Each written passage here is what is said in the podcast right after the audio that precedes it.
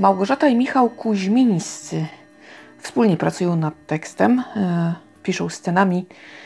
Te sceny tak się mieszają w książce. Ja szczerze powiem, nie potrafię powiedzieć, które z nich napisało którą.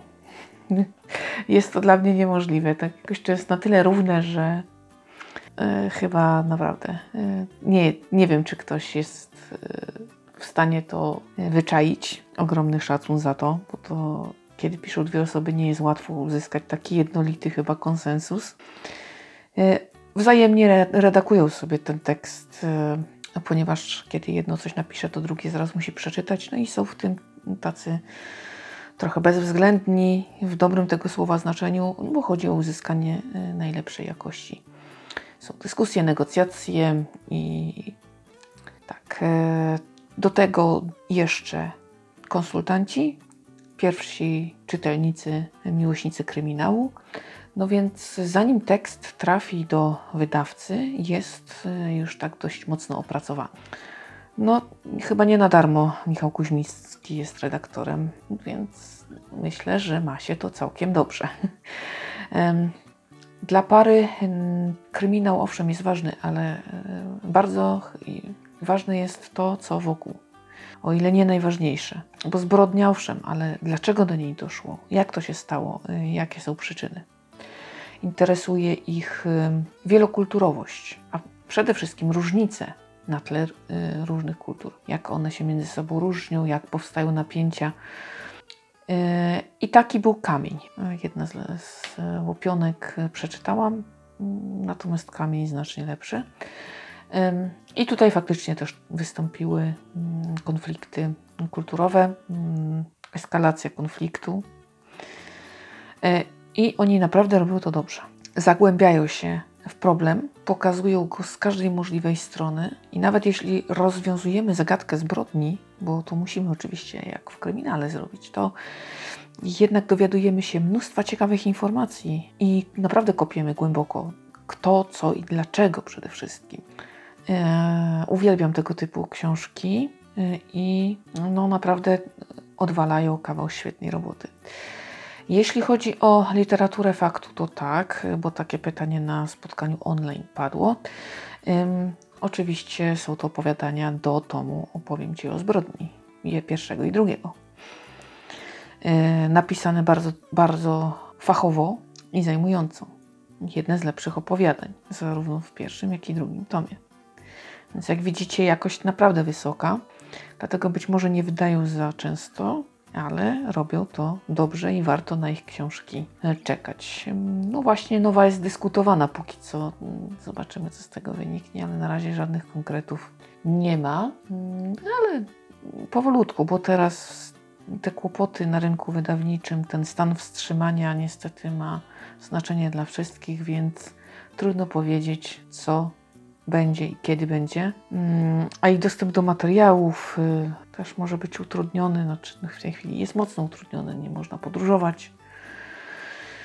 Więc no, ciężko teraz cokolwiek tak na poważnie rozkopywać, bo i tak utkniemy.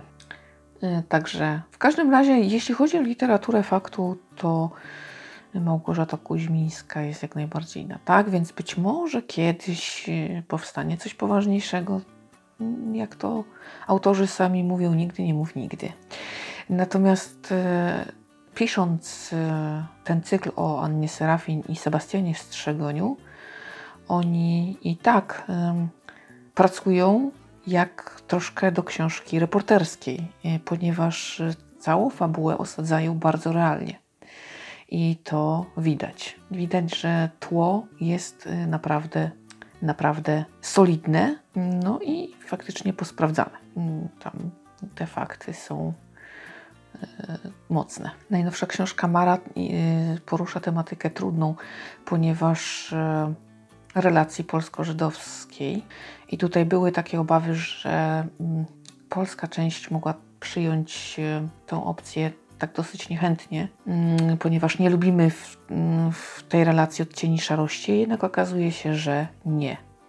Ale w związku z tym, że mamy obowiązek pamiętać nie tylko te dobre rzeczy dla nas, ale złe również, ponieważ y, jesteśmy zobowiązani do tego, żeby wyciągać wnioski, to myślę, że taka powieść dobrze osadzona jest bardzo potrzebna. Mm, nawet jeśli to będzie etnokryminał, y, to jeśli autorzy dobrze swoją książkę osadzają, znają fakty, y, historycznie potrafią to również uzasadnić, no myślę, że to jest y, fajna propozycja na to, żeby z tematem się zacząć mierzyć.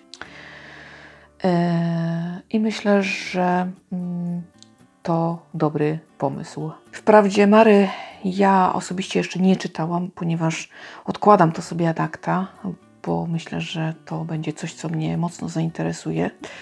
A nie chciałabym se wszystkiego dobrego tak już y, przeczytać i mieć za sobą.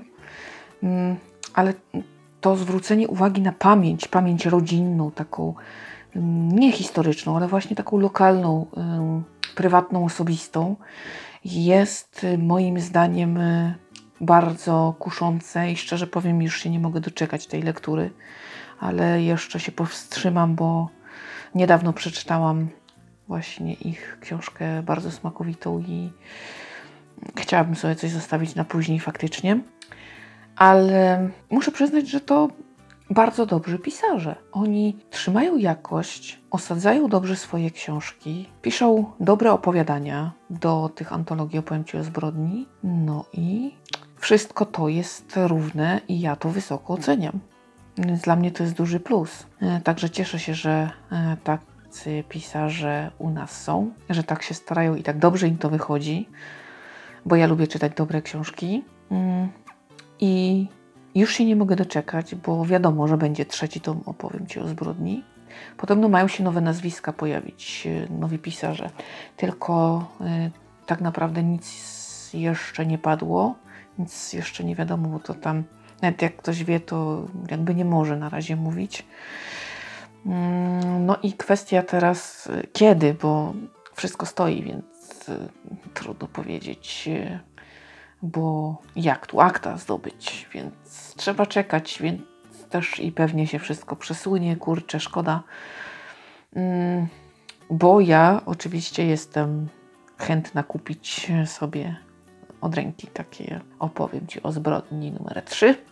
I myślę, że to jest dobra wiadomość na, na mm, przyszłość, jest na co czekać, bo no, dwójka była naprawdę dobra.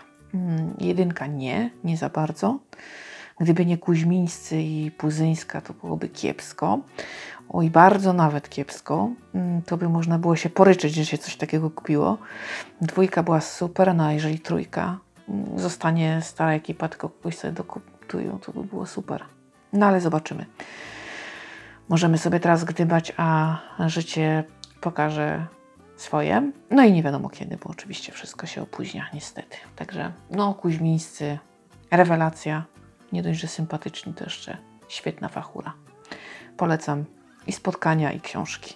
Słyszymy się w kolejnym podcaście. Ja oczywiście wtykam nos w książkę. Nie, no dobra, żartowałam.